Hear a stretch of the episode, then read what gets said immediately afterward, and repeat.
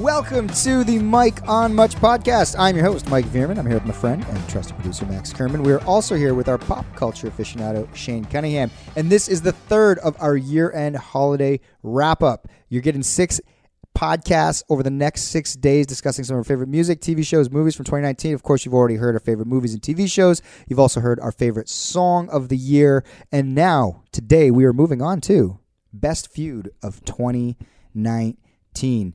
Um, I don't know if we all have this one, but I'm just going to start because I feel like we've talked about it ad nauseum on this podcast. Uh, people have written in about it. They want to hear about it. We've talked about it all the way through, and that is the Taylor Swift, Scooter Braun, Scott Borchetta feud. I feel like that's probably been, at least on this podcast, the most talked about feud of 2019. What do you guys think?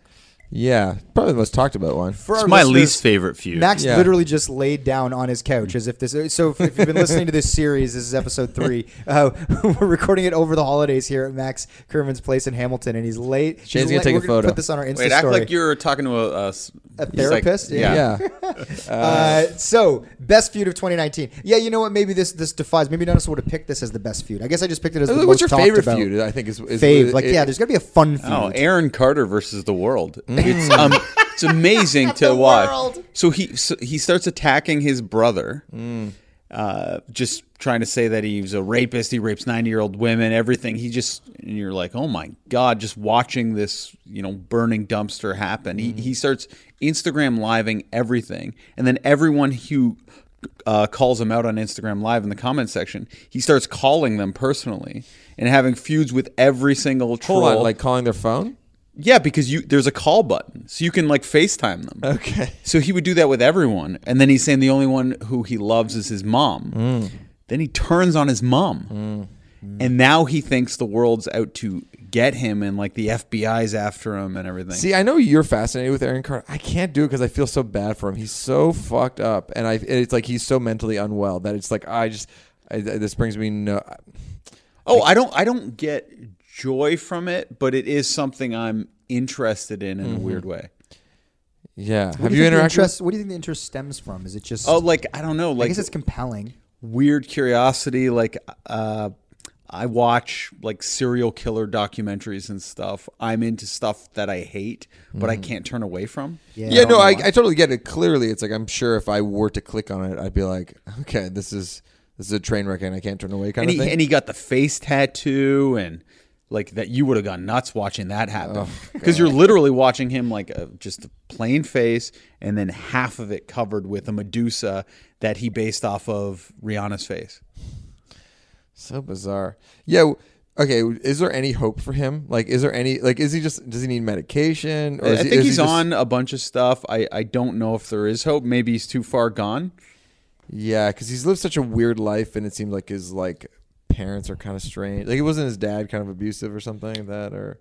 or I Uh, that I. I just think he just lived a lifestyle where his parents were taking advantage of him, and his parents had equal problems themselves, and alcohol and drug addiction, and yeah. you know he used to hang with like Michael Jackson and stuff like that. what's your favorite feud of the year? Well, my favorite feuds, I think in general, or most entertaining feuds, are one-way feuds. So I kind of like the idea that uh, that Jared Leto thinks he's in a feud with Joaquin Phoenix over Joker. Oh, like I like I love that story where Joaquin, you know, where J- Jared Leto's kind of you know angry that this movie went forward with him, and now it's sort of like ruined his chance at a good Joker. But Joaquin Phoenix probably does not think about this thing at all in any second of any of his days. Yeah. You know what I mean? So I, I was trying to think of more funny one way feuds. You see this sometimes in sports, Yeah. you know, where the, you know people are like, "Oh man, like our rival LeBron James and the Cavaliers." It's like, mm, I don't think they're worried too much about Yeah. you, Toronto Raptors. What I loved about the Jared Leto story was that uh, just the way it leaked. It's like there's there must be so many great stories in Hollywood over like actors just like flipping out over like this and that, and and then for somebody to go like to the Hollywood Reporter or whatever, it's like I got something good for you, like just to be like fuck this guy because he must have pissed off enough people that the person must have been just like you know what I'll give you like three good ones. Here Yeah, we go, right? yeah. Oh man, like if you. I think that if you're like a fly on the wall for some of those conversations, it, it would be just so amazing. In Well, order to be a sorry, we're gonna say Shane. I just love watching the videos on YouTube of Jared Leto building his own legend. They're like, so uh, Joker, he's pretty out there. He's like, well, yeah, Joker, uh, he's he's a strange character. You know, uh, he might send you a used condoms. At least he's using a condom. and, he, and he's like he's being so weird, and it's the ultimate cringe video. Except it's just him for five minutes, making you want to jump out of your skin. Uh, was that like on a late show or something? Every time the Joker is mentioned, he refers to it in third person, and he acts like the Joker was something he couldn't control, and he had to do all these stupid pranks. He's But- such an impressive guy. I'll say in that like he's so ambitious and very disciplined. Like he like it, he just look, looks amazing. How how old? He's like forty five and he looks like he's, like He's 25. older. He's like 50 50. now. yeah. And he clearly is like super driven, but it's just like it always crosses a line where like, dude, you're so thirsty, like you need to chill. You know, like he he's he lacks that like ten percent of like self awareness that he could really use. Oh, there is an amazing video that everyone needs to watch. It's uh, an analysis of the Ellen selfie that went viral a, a couple years ago at the Okay, Oscars, yeah, yeah. and it it analyzes Jared Leto's uh, goal to get in that photo and how him and Bradley Cooper Cooper were battling for like dominance, and it's like an eight minute video on just every step of the way that Is got- there like footage of it, like behind the scenes? it's like the stuff? what is it the Zapruder film? yeah, yeah. Zapruder film It- it's the- like the Kennedy that type of analysis, Really? but it's amazing. It's But all what like, do they use? Do they use? They use Other footage from the show and clips and photos, and How it far I did he explains have have to to travel to get into the the and what he the did, shot? and Bradley Cooper, what what he was giving off, and making eye contact and doing subtle things to like box Jared Leto out. it's very cool. Like this person's amazing at editing. Wow. Yeah, That is so good. but it makes you feel so bad for Jared Leto in a way because he's so desperate for fame. yeah. in a in a well i mean and when i think about how well this new joker did with joaquin phoenix um it must that would be the dream for that's probably what jared leto wanted for his joker is that he would eventually get a standalone film Mm-hmm. Yeah. and it would be oscar worthy the way that you know him in like a I just don't think it would be as good though. Like Joaquin of Phoenix course was not no and you need to also like pair with the right director and have the right script and like understand the tone of the film you're making and all of those things. Like it was a very sort of like unique confluence of events that came together for this joker film to be what it was. And i don't know if jared could be a part of that process. Like think about how much control he needs to have over every aspect of everything. Would he be allowed to would he be able to give himself over to that sort of thing? Uh, do you in order to, for it to be a feud does the other side have to acknowledge it? Mm, not necessarily. I don't think. no? I No. think of the main component of any feud is that the other person yeah. has to be otherwise angry it's just a also. vendetta Yeah, Yeah. I guess so. no, but I do like the idea of like Jared like Or feuding. thinking he's in a feud with yeah, thinking he's in a feud or just like sort of like feuding against like everybody who's up against him, Yeah. basically. Mm-hmm. Yeah. Like 'cause it's just kind of Jared versus the world. Jared's a good example of a guy who like literally has everything, but you never want to be him, kind of thing. It's Yeah. like Jared Leto like is like mul- like millionaire, hot dude. Has probably been with any person he's ever wanted to be with. Rock He- star. yeah, rock star, movie star, like Oscar winner. too. Oscar. He has it all, but you can just sense there's like a bit of desperation, like what he hasn't accomplished You yet. know what? And It's- it's just like there's no zen with him. And then you're just like, I, you know, I would not want to be. I'm kind of fine. It's because he knows that he will never be recognized or in the same conversation as the great actors of his generation. Yes, he has an Oscar. He does have that. But if you look at his sort of catalog, it's anomalous, the mm. Oscar. Yeah. He's never going to get a Lifetime Achievement Award, maybe at the MTV Movie Awards or something. But it's like, and he knows, like, he knows he'll never be talked about the way that, in his mind, he probably has ambitions to be like a Leo or even like a box office star like Will Smith. He's not any of those things, or like a character actor like a Joaquin Phoenix. He's not any of those things. And he's smart enough to know that. So I, I imagine that's probably very you know, it, it- like that probably informs a lot of his, you know, like Shane says, the thirst or, or his behavior in that regard. You wonder how mo- more successful he'd be if he was just a little more chill. I think there's something about Brad and Leo. Obviously, they're amazing box office stars and they're great actors, but like, there's a likability factor with I think a lot of these guys that are like leading men. They're just like, I kind of want to be like they they can be intense and have their own process and all that stuff, but you kind of want to be around them and and collaborate with them because they're sort of generous spirits, Bradley Cooper, etc. But I don't know if he has that quality. Well, a big Uh, part of being cool is not trying so hard yeah, and being nice and kind and letting things come to you and being humble. And he's none of those things. yeah. like you've worked with him before, Mike. I did, yeah. We did a, a video down in Los Angeles uh, for for a thing for Much with his with his band, and Was uh, he pulling any antics? He was not nah, like listen. He he wanted to be in control when the shoot started to get long. He got a little bit like let's keep it moving. He definitely wanted to sort of discuss every aspect of everything. Actually, our good friend Matt Unsworth directed it. Uh, directed this this this video, this that much closer thing. But he was fine. He was fine. I, I- I've actually seen far worse on set than he was that day. But he was definitely a star and knew he was a star and sort of approached the day that way and and, and all that. Stuff. But stuff. he wasn't like, open that box, Mikey boy. Or no, he didn't send like and he wasn't it, like uh, he wasn't method acting that day. Right. uh, my my my uh, Pantses me in front of the crew. Well, Who's we- in control now? uh, anyway, what were you saying? I was gonna my uh, most interesting feud. I don't know if it's my favorite feud, but I find it to be kind of weirdly dizzying. Is the, the Trump voter versus like liberals right now? Not to get too deep into politics, but I just find that it's been Trump works at such a fast rate of offending people that the normal discourse of like, oh, so and so did something, and then you go back and forth, and then there's a there's a controversy for a couple weeks over a certain issue, just doesn't exist anymore. And it's a combination of Trump and his like inability to show any shame and remorse, and the speed the culture just exists right now with like multimedia or sorry with social media, and it's just like it's left um, the Trump, Trump voter is like double down to be with Trump. Like that's their guy, no matter what. Like people are more uh, behind him than ever if you're on that side of the aisle.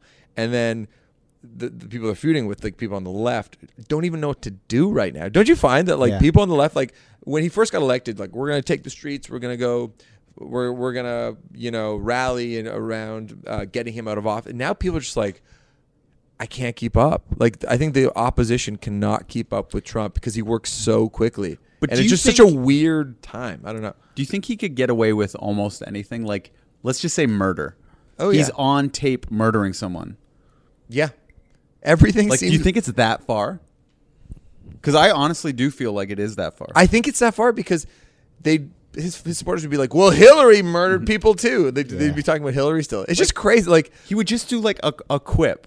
Like I, I wouldn't kill somebody, but I would stuff a pig, and that would be Rosie O'Donnell, and you know, it would get like a laugh, and then they would just be talking about his joke. and- Well, because he because he doesn't doesn't apologize for anything ever. So if he was on tape shooting someone, he'd be like, "I gotta say, he had it coming. I'm a tough guy." Uh, and a good shot, huh? You see that one bullet? That's all it takes. You want me in your military? I'll tell you that much. Save money on bullets. Isn't it crazy though? Yeah. It's, it's it's like this alternate universe that we're in, and I just find that like the left is like just sort of exasperated with us, just like because there's so much shit happening every single day, and each offense is sort of like worse than the last one. Yeah. That you just don't know how to combat it. That's why the feud is interesting because normally when, when a feud happens, one side goes hey, and you go hey hey, and there's like some even ground happening. You agree It's like the s- ultimate bully in high school or something, and you have this awesome line, or you've caught him doing something stupid, and you make a proclamation in, in front of everyone. You think you got him. He's like, "Shut up, loser!" Eh, and then everyone laughs at Everyone you. laughs, and then he's on to the next thing. Mm-hmm. Yeah. Oh, it's it's yeah.